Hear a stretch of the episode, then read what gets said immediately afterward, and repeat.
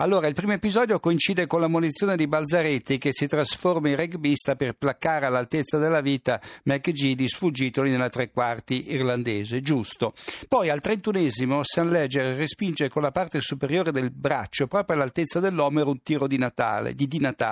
L'arbitro turco Çakir fa proseguire il gioco anche perché il braccio è accostato al corpo, e anche qui ci prende. Poi al 35esimo Italia in vantaggio sugli sviluppi di un angolo con un colpo di nuca di Cassano. Il pallone sfugge al portiere Ghivene e finisce in rete prima di essere ricacciato in campo da Duff. L'arbitro aspetta la conferma del giudice di porta e poi indica il centrocampo. E poi nella ripresa vediamo di capire perché l'arbitro turco Çakir non ha rispettato in pieno il regolamento. In 7 minuti, fra il 60esimo e il 67esimo, già ammonito, rischia l'espulsione quando blocca Balzaretti in tutti i modi possibili prima e affossa Diamanti poi.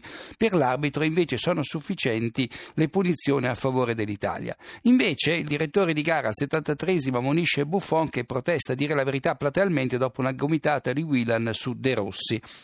All'85esimo l'episodio più clamoroso, siamo ancora sul punteggio di 1-0 per l'Italia, manca un rigore agli azzurri, lo scova una telecamera che inquadra Uscì, ancora lui, che si aiuta con la mano per contenere Balotelli 1 metro dentro l'area. Balzaretti alza le mani, l'azione prosegue.